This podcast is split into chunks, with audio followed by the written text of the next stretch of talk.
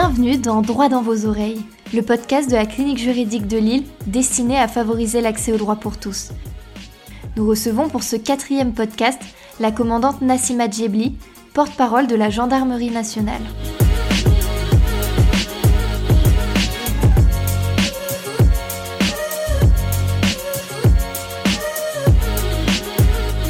Dans cette rubrique, vous avez évoqué les, les conseils à travers des questions que vous, vous pouvez donner aux, aux étudiants et aux personnes en, en général. Et je vais laisser euh, Alice euh, vous poser les, les différentes questions. Alors, pour cette première question, on sait que l'armée, principalement la gendarmerie, euh, a besoin de beaucoup d'organisations pour faire coordonner beaucoup de services et beaucoup d'hommes en même temps. Euh, c'est également... Euh, une qualité qu'on doit euh, normalement avoir en tant qu'étudiant en droit. Est-ce que vous, vous avez des conseils pour bien organiser son travail et savoir prioriser un peu euh, certaines matières ou pas euh, dans ses études ? Alors la, la planification, c'est bien parce qu'en même temps on a la planification opérationnelle en gendarmerie. Non, la planification elle est importante. Et moi je sais que pour tous les examens, quand j'étais euh, à la faculté, je me faisais un planning. Je me faisais un planning de travail en me disant ce que je dois faire cette semaine, ce que je dois faire dans le mois. Et je rayais. Et je continue à le faire, sur ce que, ma to-do list, ce que je dois faire. Et en plus de ça, parce que j'aime bien me mettre un peu la pression, quand j'avais une date d'examen précise, je me faisais un rétro-planning sur un calendrier de deux mois. Et chaque matin, je barrais la journée. Et je me rapprochais du jour J où c'était écrit en gros « examen ». Parce que en fait, le fait de le voir visuellement, chaque jour au matin, eh ben, ça motive. Et justement, vous avez évoqué les, les phases d'apprentissage durant, euh, durant votre scolarité. Vous avez dû y faire face donc, euh, à la faculté, mais aussi quand vous avez préparé le concours de gendarmerie. Est-ce que vous avez une méthode d'apprentissage efficace euh, qui vous est propre à vous et qui peut être opportun aussi à certains étudiants ? Alors, je vais vous donner mes conseils qui ont marché pour moi, mais après, c'est une boîte à outils et puis chacun doit adapter un peu la méthode. Moi, je sais que j'ai une mémoire visuelle et que j'ai besoin d'écrire. Donc je fais des fiches, je sais que beaucoup de filles font des fiches. Je les surligne avec un code couleur très particulier et c'est vrai que du coup, euh, en phase d'examen, quand j'ai besoin de rechercher une information, je revois la fiche et ensuite, en fait, je suis très visuelle et je redescends et je reviens à l'information avec le code couleur. D'accord. Et euh, donc on sait que les études, qu'importe qu'elles soient, hein, que le droit, la santé, euh, l'informatique, euh, quelles qu'elles sont, euh, elles prennent souvent beaucoup de place dans la vie d'un étudiant. Elles sont assez stressantes, euh, assez présentes. Est-ce que vous avez des conseils, des idées pour que ces étudiants prennent un peu de recul dans leurs études ? Ça peut être le sport, les associations ou encore des engagements divers et variés comme réservistes, sapeurs-pompiers. Est-ce que vous avez des, des conseils euh, ou des idées pour les étudiants ? Il vous faut une soupape à un moment donné pour extérioriser euh, le stress, euh, même la fatigue. Donc il faut chaque jour vous réserver un moment pour vous. Ça passe euh, par la musique, par le sport, par le fait d'aller faire une balade, d'aller au musée, un cinéma. Il faut vous trouver votre truc à vous. Moi je sais que chaque jour, quand j'étais à la fac, j'ai un peu moins de temps, il me fallait mes quarante-cinq minutes de sport. Voilà. Et quand je passais... Euh, Sur la dernière phase, je ne vais pas vous faire peur, mais dix heures à réviser. Si je n'avais pas mes quarante-cinq minutes de sport, j'étais pas bien à la fin de la journée. Il faut trouver quelque chose pour vous et il ne faut pas culpabiliser de prendre ce temps-là. C'est très important parce que ce temps-là va vous permettre de vous requinquer et de réaborder les choses de manière plus lucide. Et c'est prouvé scientifiquement pour le sport. Et vous l'avez évoqué, euh, enfin on vient de l'évoquer... Euh... Euh, les étudiants sont souvent confrontés au stress. Est-ce que vous, vous avez des conseils pour euh, surmonter le stress qui soit présent euh, dans des périodes un peu plus charnières, que ce soit les examens ou tout au long de l'année, certains étudiants qui peuvent se sentir stressés de, du premier au dernier jour de leurs études ? Alors le stress, il est normal et j'en ai toujours eu. Toujours, quel que soit l'examen, euh, même avant de monter en plateau, j'ai du stress, j'ai euh, la boule qui monte et qui monte et qui monte. Ça, c'est normal. Parce que tout dépend quand est-ce qu'il y a la phase de stress. Il y a aussi des méthodes justement pour s'apaiser. Il y a du yoga, moi je ne suis pas très fan de yoga, mais je sais que ça existe, la méditation. Ensuite, il y a des choses euh, techniques. On nous l'a appris en communication, quand vous êtes très stressé, par exemple, avant de monter euh, de, sur un plateau, avant de passer un grand oral, le fait de se toucher, souvent euh, cette méthode comme ça, toucher le cou, toucher ses mains, en fait c'est réconfortant. Et le contact peau à peau permet euh, de faire redescendre la pression. La respiration. La respiration est essentielle. Et la posture euh, Superman. Je suis désolée, mais le fait de se mettre, euh, de se mettre debout, véritablement. de regarder en, en l'air et de poser les mains, ça permet de prendre de l'assurance. Notamment avant un oral, c'est assez important. D'accord, merci pour ces conseils. Et donc, on vient de parler du stress, mais vous l'avez évoqué dans la rubrique précédente, les gendarmes sont souvent confrontés à des situations qui peuvent affecter leurs émotions, euh, qui peuvent être des affaires sensibles, tout ça. Est-ce que vous avez des conseils pour appréhender ces périodes un peu plus angoissantes ou qui peuvent affecter vraiment le gendarme ou quiconque qui a affaire à, à des affaires sensibles ? Alors, dans la notion d'affaires sensibles, il y, y a plein de choses.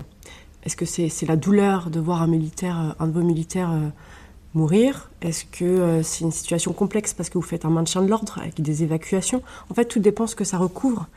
Mais de manière générale, avant de pouvoir euh, prendre la parole, avant de gérer une situation, il faut que vous-même, déjà, vous soyez euh, apaisé. Donc moi, je prends toujours un temps pour moi où je m'isole et euh, j'extériorise ce dont j'ai besoin d'extérioriser. Ça peut passer par le sport. Ça peut passer euh, par le fait euh, bah, de pleurer aussi, il hein. faut, faut aussi assumer. On est aussi des êtres humains. Mais ça, je le fais de manière... Euh, quand je suis seule, je m'isole pour le faire. Et une fois que j'ai évacué, là, je reprends la main. Et ensuite, euh, on est le meneur d'hommes et on peut gérer ces situations. Parce que si vous ne le faites pas, il y a un risque, c'est que vous craquiez devant vos hommes. Et si vos hommes, en situation de stress, s'ils si voient le chef craquer, à un moment donné, il n'y a plus personne pour prendre le lead. Et là, tout s'effondre. Alors, on est revenu sur votre parcours, notamment votre nouveau poste euh, porte-parole de la gendarmerie. Ce métier vous, vous invite à être exposé, à prendre la parole. Vous avez parlé d'assurance, de confiance en soi. Euh, les étudiants aussi doivent parfois faire face à, à, des, à des épreuves, notamment orales.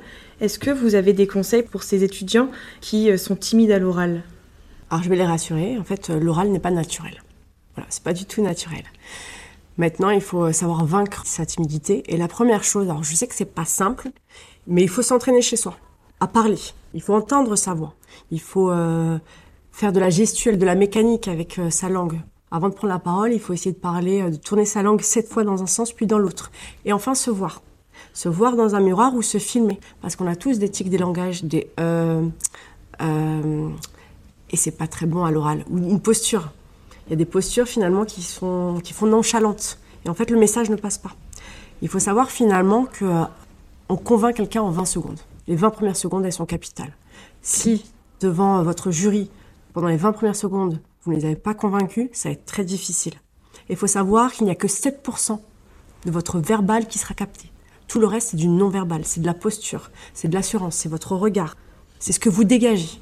Voilà. Filmez-vous, regardez-vous dans un miroir, et parlez chez vous. D'accord, merci pour ces conseils. Et euh, donc, on a évoqué votre euh, parcours universitaire et euh, vous évoquez dans celui-ci que euh, la gendarmerie nationale, ne, vous n'étiez pas du tout destinée à la base, que vous n'avez pas comme objectif euh, ce poste. Justement, quels conseils avez-vous pour les étudiants qui hésitent dans leur euh, choix professionnel ? Et vous, comment avez-vous euh, découvert euh, les métiers de la gendarmerie et euh, comment cette, cette idée euh, vous a transpercé ?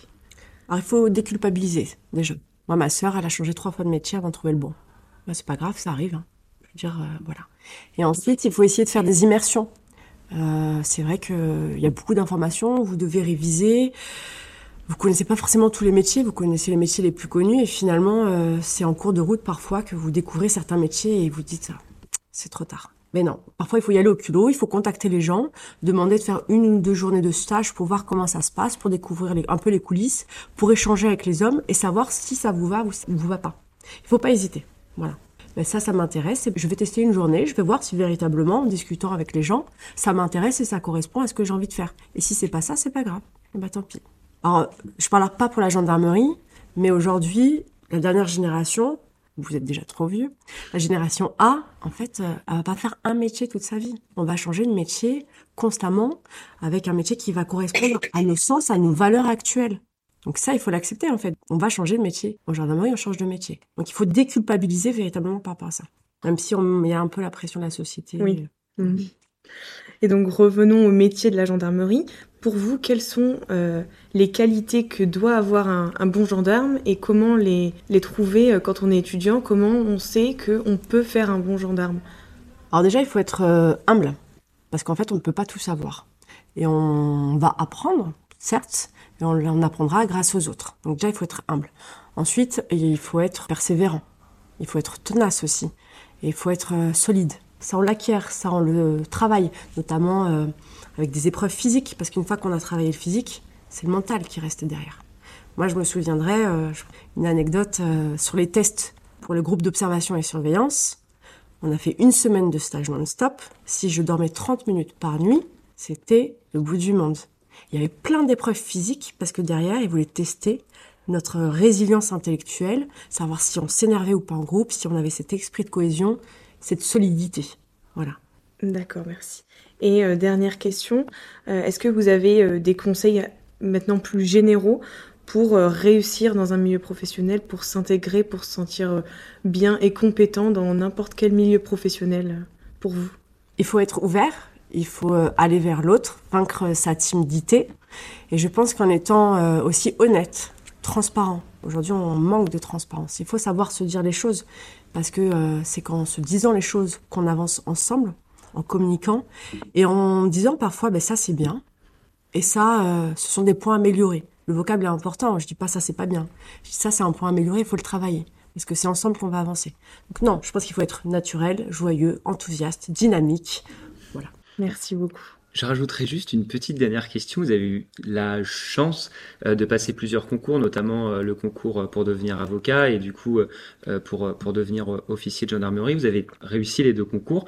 Est-ce que vous avez des conseils dans, la, dans les préparations sportives, le fait de lire des livres, le fait d'écouter des podcasts? Est-ce que voilà, vous avez des, des petits tips justement à donner aux étudiants qui peuvent peut-être faire un petit peu chaque jour et qui peuvent leur donner une vraie plus-value le jour du concours et, et les mener vers la, la réussite?